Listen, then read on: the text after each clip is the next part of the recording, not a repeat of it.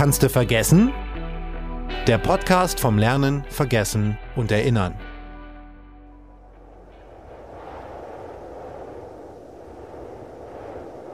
Herzlich willkommen zu einer neuen Folge von Kannst du vergessen. Hier ist wieder euer Moderator Rainer Holl und ich bin ganz ehrlich mit euch, es gibt nicht viele gute Gründe, heute das Haus zu verlassen. Es ist ein nasskalter Dezembermorgen und ich stehe hier mitten in Bochum im Herzen von Ruhrgebiet in luftiger Höhe auf 72 Metern auf dem Fördergerüst des Deutschen Bergbaumuseums. Ein Wahrzeichen von Bochum, ein fantastisches Museum, weit über die Stadt- und Landesgrenzen bekannt.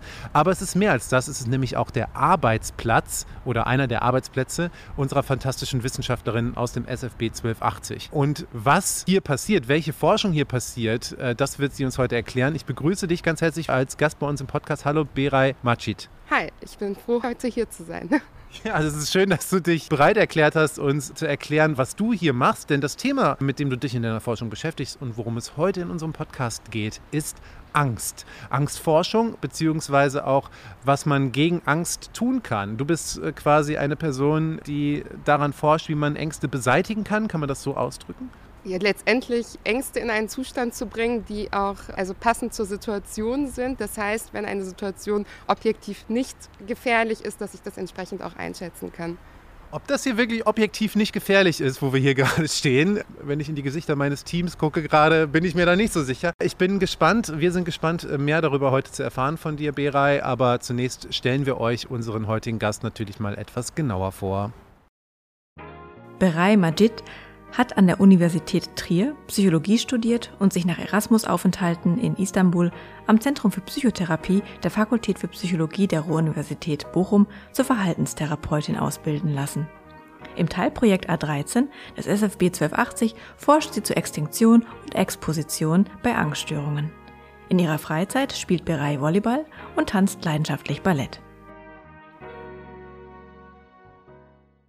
So, wir haben jetzt die luftigen Höhen verlassen und haben uns ein etwas ruhigeres und vor allem wärmeres und kuscheliges Plätzchen hier im Deutschen Bergbaumuseum gesucht. Ihr wisst jetzt, wer Beray ist und Beray, ich wüsste jetzt gerne von dir, was du eigentlich hier machst. Also man kann sich da vielleicht schon denken, wenn ich dich auf luftiger Höhe hier treffe und wir wissen, du arbeitest in der Angstforschung oder dementsprechend wahrscheinlich mit Angstpatienten und Patientinnen. Genau. Kann man sich schon vorstellen, was du machst? Kannst du mal erklären, worauf die Probanden sich einlassen, wenn du sie mit auf diesen Turm nimmst? Mhm. Wir wollen ja Patienten mit Höhenangst behandeln. Das heißt, also beziehungsweise haben wir dann ja Probandinnen, die auch PatientInnen dann entsprechend sind. Es geht darum, sich mit dieser Angst auseinanderzusetzen. Denn die Tendenz ist, wenn man eine Höhenangst hat, dass man eben möglichst die Situationen auch vermeidet oder äh, unter Angst durchsteht, indem man sich aber irgendwie auch vielleicht ablenkt. Und genau das wollen wir eben nicht. Wir wollen eine sogenannte Expositionstherapie bzw. Konfrontationstherapie mit den PatientInnen machen. Mhm, darüber wollen wir heute ein bisschen sprechen, denn so einfach ist es ja nicht, dass man einmal auf den Turm geht und dann geht das wieder weg oder dass man sich eine Spinne auf den Arm setzt und dann hat man plötzlich keine Angst mehr davor. Das wäre zu einfach.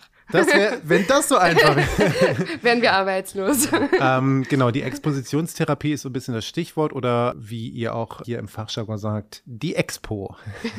das stimmt. Ich möchte aber gerne vorher mit dir äh, über Ängste an sich sprechen, denn wir hatten das Thema in diesem Podcast schon häufiger, weil es ja viele deiner Kollegen und Kolleginnen machen, so ein bisschen, dass man auch ja nicht nur Ängste, sondern einfach gewiss, also ich glaube auch in der Traumatherapie das einsetzt, dass man sich also diesen Sorgen und Ängsten stellt. Und das ist auch sehr, sehr spannend, aber ich glaube, vielleicht sollten wir noch einmal einen Schritt weiter vorne ansetzen, was Ängste überhaupt sind. Denn äh, Ängste sind ja zunächst einmal was ganz Normales, hat ja auch einen evolutionären Hintergrund. Oder Ängste an sich sind nicht schlimm. Wo fängt denn dann euer Job an? Ab wann ist eine Angst eigentlich nicht mehr das, was man als normale Angst bezeichnen würde? Gerade bei Höhenangst denken ja viele Leute, ja, die habe ich halt, aber es schränkt mich ja nicht ein. Mhm. Du hast jetzt gerade auf jeden Fall schon wichtige Stichworte genannt, zum Beispiel schränkt mich nicht ein. Also es gibt ja unterschiedliche Kriterien, wann wir überhaupt eine Angst zum Beispiel als Störung auch definieren würden. Also bei einer spezifischen Phobie ist das zum Beispiel auch, dass die mindestens sechs Monate auch da sein muss. Es gibt zum Beispiel auch so ein Zeitkriterium plus entsprechend Angstsymptome plus habe ich dadurch irgendeine Form von Leidensdruck. Das heißt, bin ich in irgendeiner Form belastet. Das ist jetzt bei Phobien manchmal so, dass einem das gar nicht so, ja, also man hat ja nicht jeden Tag, wenn man jetzt nicht auf der Höhe arbeitet, dass man unbedingt sich die Situation aussetzen muss und es ist irgendwie dann aushaltbarer und zugleich hätte man vielleicht auch Lust im Urlaub oder sonst wie irgendwie bei Ausflügen was mitzunehmen, irgendwo hochzugehen, man traut sich aber nicht. Und das wäre ja trotzdem irgendwie ein Leidensdruck. Der ist halt nicht durchgehend im Leben da, weil ich vielleicht nicht auf der Höhe arbeite. Wenn ich auf der Höhe arbeite, ist mein Leidensdruck erst vielleicht super hoch und dann kann ich meinem Job nicht mehr nachgehen. Das wäre natürlich anderweitig problematisch. Was aber einfach total wichtig ist, wenn wir jetzt auch noch mal einen Schritt noch mehr weiter zurückgehen, wann ist eine Angst überhaupt problematisch? Du hast ja schon gesagt, und das stimmt auch, es ist natürlich so, dass Angst erstmal ein Gefühl ist und wir brauchen auch Angst, um zu überleben. Ja. Ne? Sonst hätte unsere Spezies schon lange quasi. Da laufen wir lachend in die Kettensäge. genau, also oder ähm, letztendlich irgendwie von superschnelles Auto zum Beispiel ja. auch. Und es gibt halt Ängste, die sind nochmal stärker verankert, einfach evolutionär, wie zum Beispiel sowas wie eine Höhe, ich könnte runterfallen. Und da ist ja zum Beispiel der Punkt, das differenzieren zu können. Ist da ein Geländer, was mich hält und ich kann realistischerweise eben nicht drüber fallen? Oder kann ich das vielleicht nicht so richtig differenzieren, weil ich einfach auch eine verzerrte Wahrnehmung der Situation habe? Und dann ist es ja wichtig, also genau dieser Punkt, ist das gerade eine objektiv gefährliche Situation oder ist die Situation eigentlich ungefährlich? Und das ist auch was, was kommen und gehen kann mit diesen Ängsten, weil ich habe eine Zahl gelesen, die ist wahrscheinlich mittlerweile schon wieder veraltet, über eine Valenzzeit von zwölf Monaten, also, also in dem Zeitraum wurde dann geguckt, waren 61,5 Millionen Menschen in Europa von einer Angststörung betroffen. Also ganz bewusst jetzt nicht einfach von einer Angst, sondern einer mhm. Phobie, wie man dann schon sagt. Ja. Also richtig viele Leute, die sich wahrscheinlich gar nicht darüber bewusst sind, dass sie das haben, sondern einfach sagen, ja, mein Gott, ich habe halt Angst vor Höhen oder ich habe halt Angst vor Spinnen. Und ja, in dieser Ausprägung das wahrscheinlich auch nicht ihr ganzes Leben haben. Also ist das was, was, was kommt und geht oder was wir alle irgendwie haben und uns einfach nicht darüber bewusst sind? Also mich hat diese Zahl schockiert. Ich habe gedacht, vielleicht bin ich da ja auch einer von diesem. Oder viele unserer Zuhörenden sind wahrscheinlich dann irgendwie auch betroffen. Also ist das was, was dann auch in Phasen kommt und geht und wir gar nicht merken manchmal? Also jetzt, wenn wir uns diese Zahl ja anschauen, ist ja die Frage, wie ist das erfasst worden? Denn in der Regel entstehen diese Statistiken ja dadurch, dass jemand zum Beispiel Hilfe aufsucht oder an der Studie teilnimmt. Das heißt, die Wahrscheinlichkeit sogar, dass so Phobien oder Angststörungen noch mehr vertreten sind, ist auch hoch. Ne? Also, dass wir da auf jeden Fall auch eine Dunkelziffer haben, weil wie gesagt, vielleicht habe ich eigentlich eine etwas ausgeprägte Angststörung, eine Phobie, die ist aber nicht so immens, dass ich eine Behandlung aufsuche, mhm. weil mein Leidensdruck eben nicht so hoch ist. Aber es gibt eben auch die Leute, die diesen Leidensdruck haben. Äh, Im Vorgespräch hast du auch schon mal den Begriff genannt, zum Beispiel die Agoraphobie. Ja. Für mich war das bisher immer, waren das einfach die Angst vor großen Menschenmengen. Ich habe jetzt aber auch schon gelernt, das ist mehr als das. Ja. Nicht nur auf, an Menschenmengen bezogen, sondern irgendwie auch so ein bisschen die Angst vor der Angst. Vielleicht kannst du darüber ein bisschen erzählen, weil mhm. jetzt kommen wir schon in den Bereich, wo wir wirklich von PatientInnen sprechen, mhm. weil das hat ja auch körperlich, also das geht ja bis an die Panik genau. und hat dann wahrscheinlich auch gesundheitliche Einschränkungen zur Folge, oder? Vor allen Dingen sind die Einschränkungen ja häufig damit verbunden, dass gerade bei einer sehr stark ausgeprägten Agoraphobie ja. ich vielleicht gar nicht mehr aus dem Haus gehe. Okay. Es könnte auch bei einer sozialen Phobie übrigens der Fall sein, weil ich hier auf Menschen antreffen kann. Ne? Das kann bei diversen Störungsbildern sein, wenn das, wenn die Stimuli außen halt da sind, die mir Angst machen. Und zum Beispiel bei der Agoraphobie geht es darum, das ist so ein Stück weit eben die Angst vor der Angst, wie du es gerade schon gesagt hast. Es gibt halt eine Agoraphobie mit Panikstörung oder ohne Panikstörung. Mit Panikstörung bedeutet, ich habe auch regelmäßig Panikattacken und ich habe Angst, also bei der Agoraphobie, ich habe Angst, dass mir dann nicht geholfen werden kann, wenn ich so eine eine Panikattacke habe. Und das Problem ist ja, dass ich dann meistens denke, wenn ich eine Panikattacke habe, dass das vielleicht auch irgendwas ist an Herzerkrankung oder so. Oder ich werde ohnmächtig aufgrund der Panikattacke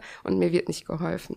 Und das ist genau in Situationen, also Menschenansammlungen passen da rein, aber auch sowas wie Flugzeuge, Züge, Busse, also eigentlich Orte alles, wo des täglichen Lebens, wo du ja. vielleicht einfach gar nicht rauskommen kannst mhm. oder halt eben an der Schlange zu stehen, einfach nur im Supermarkt, da könntest du auch die Sorge haben, dass du nicht so schnell rauskommst. Mhm. Das sind, glaube ich, Dinge, die ganz viele Menschen, auch wenn sie nicht chronisch darunter leiden, auf jeden Fall schon mal erlebt haben. Ich hatte auch schon so Phasen, wo, wo man halt dann damit so ein bisschen konfrontiert ist. Ja.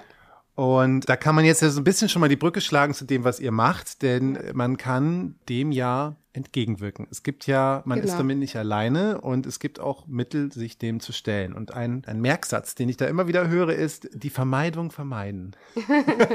Das ist ein guter Spruch, glaube ich, den man sich da Da setzt ihr kann. quasi an, oder? Was heißt Genau. das? Vermeidung ist eben ein im Prinzip ein wichtiges Symptom, so könnte man sagen, in Angststörungen. Und es ist erstmal auch super normal, dass ich eine Situation vermeide, die mir Angst macht. Und das kann ja auch in gewissen Situationen, wenn es halt jetzt nicht nur um Angststörungen geht, auch Leben retten, dass ich es vermeide, über die Straße zu gehen, wenn superschnelle Autos fahren, ist vielleicht auch eine ganz gute Sache, damit ich überleben kann. Wenn ich aber anfange, Situationen zu vermeiden, wie zum Beispiel auch bei der Agoraphobie, dass ich mich nicht mal mehr in den Supermarkt traue, dann ist ja die Frage, ist das noch funktional? Und das heißt, wenn ich mich vielleicht dieser Situation aussetze und immer wieder die Erfahrung mache, es passiert nichts Schlimmes, nur darüber kann ich ja lernen. Wenn ich aber vermeide, das ist halt bei der Höhenangst, äh, an der wir ja arbeiten, auch genau der Punkt, wenn ich ja immer Höhen vermeide, dann erscheint mir das ja auch immer gruseliger über die Zeit. Es wird ja,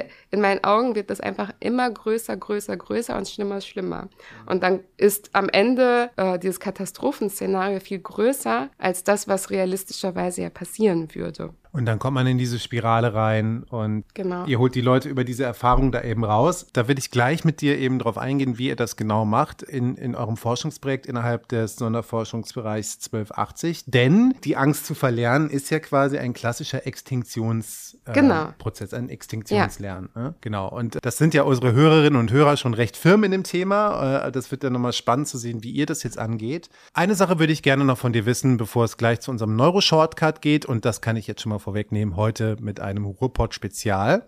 Nämlich, ob diese Angststörungen oder diese, dieses Angstempfinden oder die Symptome, über die wir gerade reden, ob das immer auch gekoppelt ist an andere Krankheiten oder ob die auch singulär auftreten oder sind das Symptome von eigentlich anderen Dingen, die im Gehirn passieren oder die mit der Umwelt zu tun haben? Ist das was eigenes oder geht das immer einher mit was anderem, einem anderen Krankheitsbild? Also was man auf jeden Fall sagen kann, es muss nicht immer mit irgendwas anderem einhergehen. Also das kann man, glaube ich, pauschal schon festhalten. Es kann nur auch immer mit etwas anderem einhergehen. Plus, genau an der Stelle setzen wir ja auch im therapeutischen Alltag auch an. Es ist ja wichtig, dass wir sogenannte Differentialdiagnosen betrachten. Also Differentialdiagnose bedeutet ja Diagnosen, die auch noch in Frage kämen, aufgrund vielleicht ähnlicher Symptome, dass man da nochmal gucken muss, ah, zum Beispiel auch, ist es eine Panikstörung oder ist es vielleicht sogar eine PTBS, weil vielleicht eine ganz schlimme Situation aufgetreten ist und dementsprechend mal eine Panikattacke aufgetreten ist. Und danach muss man zum Beispiel gucken, welche Symptome sind wirklich da. Da kommt dir natürlich deine Doppelrolle als Therapeutin Genau. und Forscherin jetzt äh, zugute.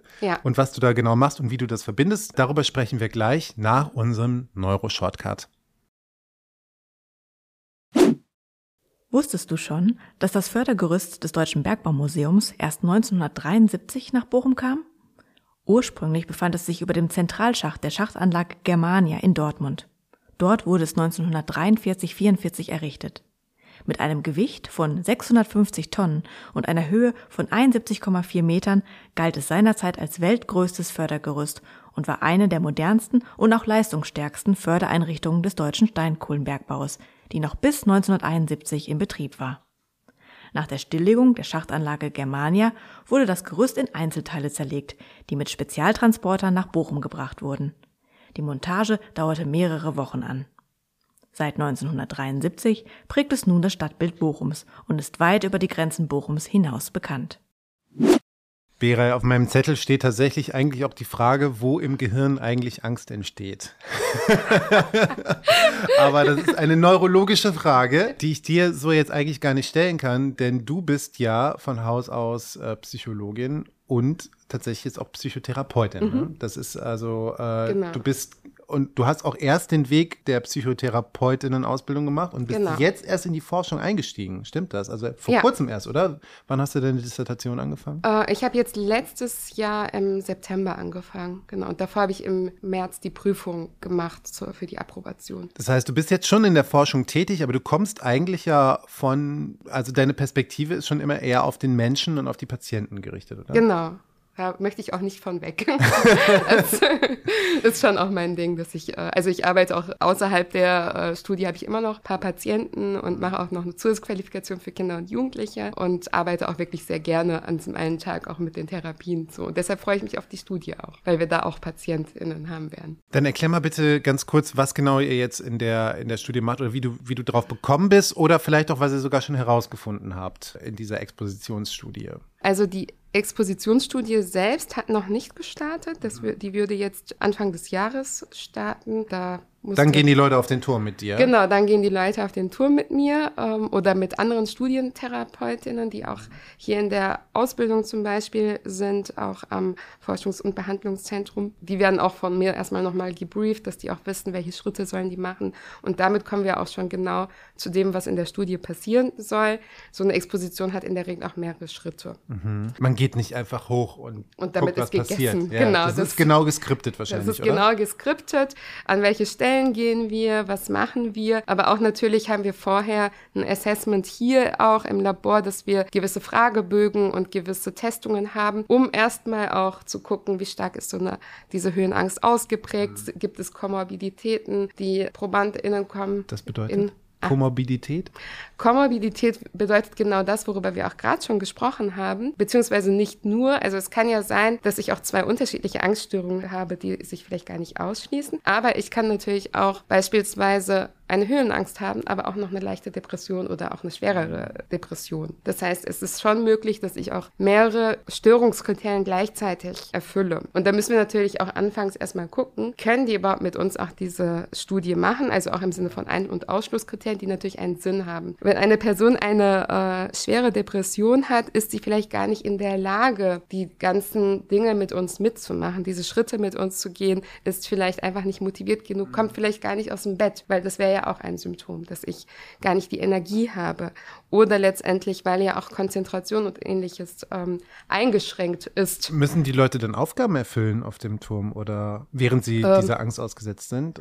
Also während der Exposition oder Konfrontation, das kann man im Prinzip äh, synonym verwenden, gibt es jetzt nicht unbedingt, ich sag mal, so mentale, kognitive Aufgaben, außer sich eben der, in der Situation zu bleiben. Also das ist auch das, wozu die ProbandInnen auch angewiesen werden, sich nicht abzulenken. Denn man kann auch vermeiden, während man in einer Situation ist. Ich kann mir innerlich ein Lied summen, ich kann an irgendwas anderes denken oder halt auch, ich kann mir auch die ganze Zeit sagen, es wird nichts passieren, es wird nichts passieren. Also, wenn ich das in der Form ja sage, ist es auch nicht unbedingt funktional, sondern also wir wollen ja nicht, dass das Erlebnis vermieden wird. Es ist im Prinzip ein erlebnisorientiertes Verfahren. Oh, das ist aber sehr schwierig, weil ich denke jetzt auch an die Zuhörenden, die vielleicht überlegen, wie, wie man jetzt das auch in seinen Alltag einbinden ja. kann, dass man sich äh, Ängsten stellt oder Situationen aussucht, die einen eigentlich eher so ein bisschen belasten. Wie kann man das denn schaffen, dann komplett in dieser Situation zu sein? Mhm. Also kann man das irgendwie, also einfach mit, ja, wie macht man das? Wie mhm. kommt man in dieses Mindset? Ja,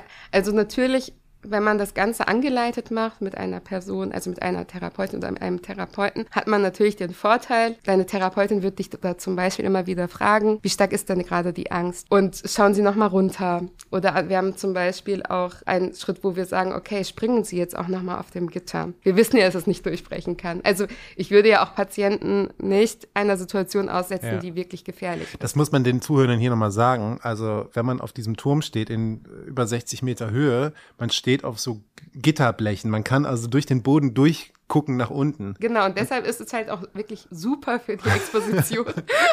Was ist denn genau das Ziel der Studie, was ihr herausfinden möchtet? Also wie man diese Expositionstherapie noch verbessern kann? Also wie man diese Skripte so machen kann, dass es besonders gut funktioniert? Oder gibt es ein anderes Ziel? Es geht, im Prinzip darüber hinaus, denn wir wissen schon, dass Expositionstherapie die Intervention ist in der kognitiven Verhaltenstherapie, die einfach am besten wirklich bombastisch funktioniert, so kann man es echt schon sagen. Das ist einfach Konsens. Das so. ist Konsens, ja. das ist auch Goldstandard, so nennen wir das, ja. wenn das auch wirklich mit vielen Clinical Trials, also mit vielen klinischen Studien auch untersucht wurde. Und was wir jetzt probieren wollen, da ist natürlich auch nicht mehr so viel Spielraum, weil das Verfahren selbst schon so gut ist, ob wir das, diesen Effekt noch mal ein bisschen boosten können und wir wollen die Mechanismen dabei auch noch mal ein bisschen verstehen. Und zwar geht es bei uns noch mal darum, an diesen kognitiven Verzerrungen zu arbeiten oder als Cognitive Bias wird man das auch bezeichnen. Das heißt, das könnte sowas sein wie, ich stehe hier oben und das Gitter wird unter meinen Füßen durchbrechen. Ich werde einfach, ähm, oder da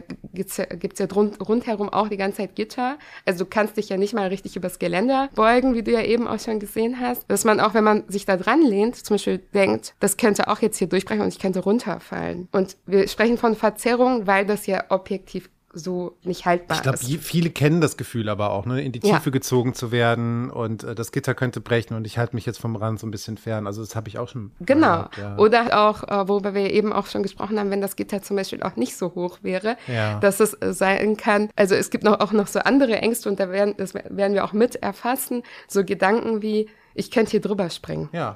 Ne, das, Man kann äh, sich nicht sicher sein, dass genau, das ist, passiert. Genau, im Sinne von, ich, äh, oder ich, also es ist häufig verbunden, zum Beispiel auch in der Agoraphobie ist häufig dieser Punkt mit, ich könnte verrückt werden und hier drüber springen. Das werden wir mit erfassen äh, bei unserer ersten Messung auch. Da gibt es auch einen entsprechenden Fragebogen und das ist das sogenannte High Place äh, Phänomen. Das äh, nennt sich so. Und im Nachgang, also wenn die Leute wieder unten sind, gibt es dann auch Übungen, die danach noch kommen, um diese Exposition, also um diese Effekte so zu konsolidieren, wie man so schön sagt, bei euch? Oder? Genau an der Stelle wird, also sagen wir es so, wenn wir jetzt ähm, das ganze Prozedere einmal uns anschauen, wir haben unterschiedliche auch Schwierigkeitsstufen bei dieser Exposition und wir bleiben auch immer in der Situation, bis die Angst erstmal hochgeht, dann aber durch das da drin bleiben und nicht durch das Vermeiden auch man die Erfahrung schon macht, oh, die geht auch einfach selber wieder runter. Und davor erfassen wir Befürchtungen, was die ProbandInnen glauben, was passieren kann. Und auch im Nachgang erfassen wir dann, ist das denn in Erfüllung gegangen? Und natürlich auch schon diese Fragen führen ja einerseits schon mal also dazu, dass ich darüber nachdenke. Aber um genau das noch mehr zu konsolidieren, ist unsere Hoffnung, dass das Training am nächsten Tag nochmal da greift. Wir wollen da im Prinzip nochmal adaptive Gedanken und Erwartungen trainieren, also weg von diesen kognitiven Verzerrungen, dass wir diesen Effekt mit, ich habe diese Erfahrung gemacht, mir ist nichts passiert, nochmal darüber hoffen zu boosten. Dass sie nochmal hochgehen oder dass man das nochmal am, am Bildschirm einfach. Nee, es ist tatsächlich ein kognitives Training, was am PC durchgeführt ah, okay, wird. Cool. Wie so eine Aufgabe auch. Kann man denn überhaupt, also wenn Exposition so erfolgreich ist, und ich habe auch gelesen, da, da, wird wirklich an jeder Schraube gedreht. Zum Beispiel dieses, man setzt eine Spinne auf die Hand, setzt sich dem aus, nimmt die Spinne wieder weg und dann wird die Spinnenangst weniger. Und dann haben ForscherInnen herausgefunden, wenn man die Spinne langsam wieder wegnimmt und nicht mit einem Male, sondern einfach so langsam wieder wegnimmt, äh, dass dann zum Beispiel Exposition auch besser wird. Also dass da wirklich an jeder, also an ganz viel kann man irgendwie machen. Und dann, wie du schon sagst, das Prozedere ist bewiesen, die Luft wird dünner, aber man wird immer noch, man versucht es noch zu pimpen. Genau. Kann man denn mittlerweile auch, und du hast jetzt schon den, den PC angesprochen, auch mit, ich habe das Fachwort gelesen, es gibt ja quasi die äh, Exposition in, in Vivo und in Sensu und mittlerweile ja. auch in Virtuo, also mit genau. Virtual Reality. Hertha Flor hat da vor ein paar Folgen mit uns drüber gesprochen. Ja. Ist das mittlerweile was, was auch eingesetzt werden kann, dass mir Leute gar nicht, so schön es ist hier im Bergbaumuseum, aber auf den Turm bringen muss, sondern dass das auch mit einer Virtual Reality Brille funktioniert und irgendwann vielleicht solche Expositionstherapien von zu Hause aus gemacht werden können? Also auf jeden Fall ist es auch eine Möglichkeit, dass man das mit Virtual Reality macht. Und tatsächlich war das auch ähm, das anfängliche Design bei uns. Wir haben eigentlich das auch fertig programmiert da und hoffen, das mal in anderen Studien auch durchaus einzusetzen. Wir haben uns nur im Nachhinein nochmal darüber Gedanken gemacht, denn wir wollen ja hoffentlich zeigen, dass das kognitive Training nochmal einen zusätzlichen Effekt bringt. Und am Ende des Tages ist das in vivo bedeutet ja wirklich in Realität, also in der echten Realität und nicht in der virtuellen Realität. Wir wissen ja, dass das das beste Verfahren ist. Und wenn ich natürlich ein suboptimales Verfahren nehme, könnte das am Ende des Tages ja auch der Kritikpunkt sein an der Studie, dass man sagt, ja, ihr konntet das Ganze ja boosten, ja.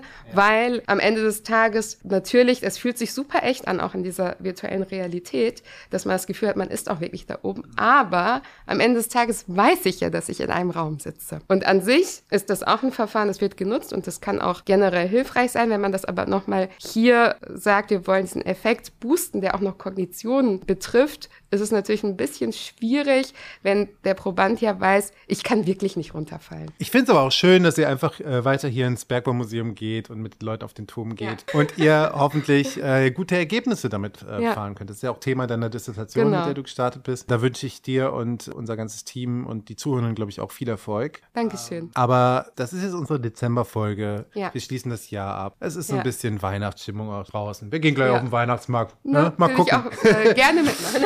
Deswegen ähm, wollen wir vielleicht so ein bisschen versöhnlich abschließen. Vielleicht können wir ein paar, hast du ein paar Tipps, die man den Leuten geben kann? Äh, oder wie, wie gehst du mit Ängsten um? Oder ich sage jetzt mal nicht vielleicht Ängste, sondern auch das, was, was wir alle, glaube ich, manchmal haben, dieses nachts aufwachen, äh, dieses Gedankenrasen haben, weil so viel in der Welt gerade los ist. Man bezieht das auf sich, man kommt gar nicht mehr raus aus diesem Modus oder man ist in diesem Krisenmodus drin. Das hat ja auch mit Ängsten zu tun. Auf jeden Fall. Hast ja. du da irgendwelche Tipps und Hinweise, wie man mhm. damit umgehen kann, mhm. um jetzt auch dieses Jahr versöhnlich zu beenden? also ich glaube, es ist erstmal wichtig, dass wir uns alle klar machen, das ist normal. Also auch ich als Therapeutin grüble mal oder mache mir Sorgen. Und das können wir ja auch gerade noch mal kurz differenzieren.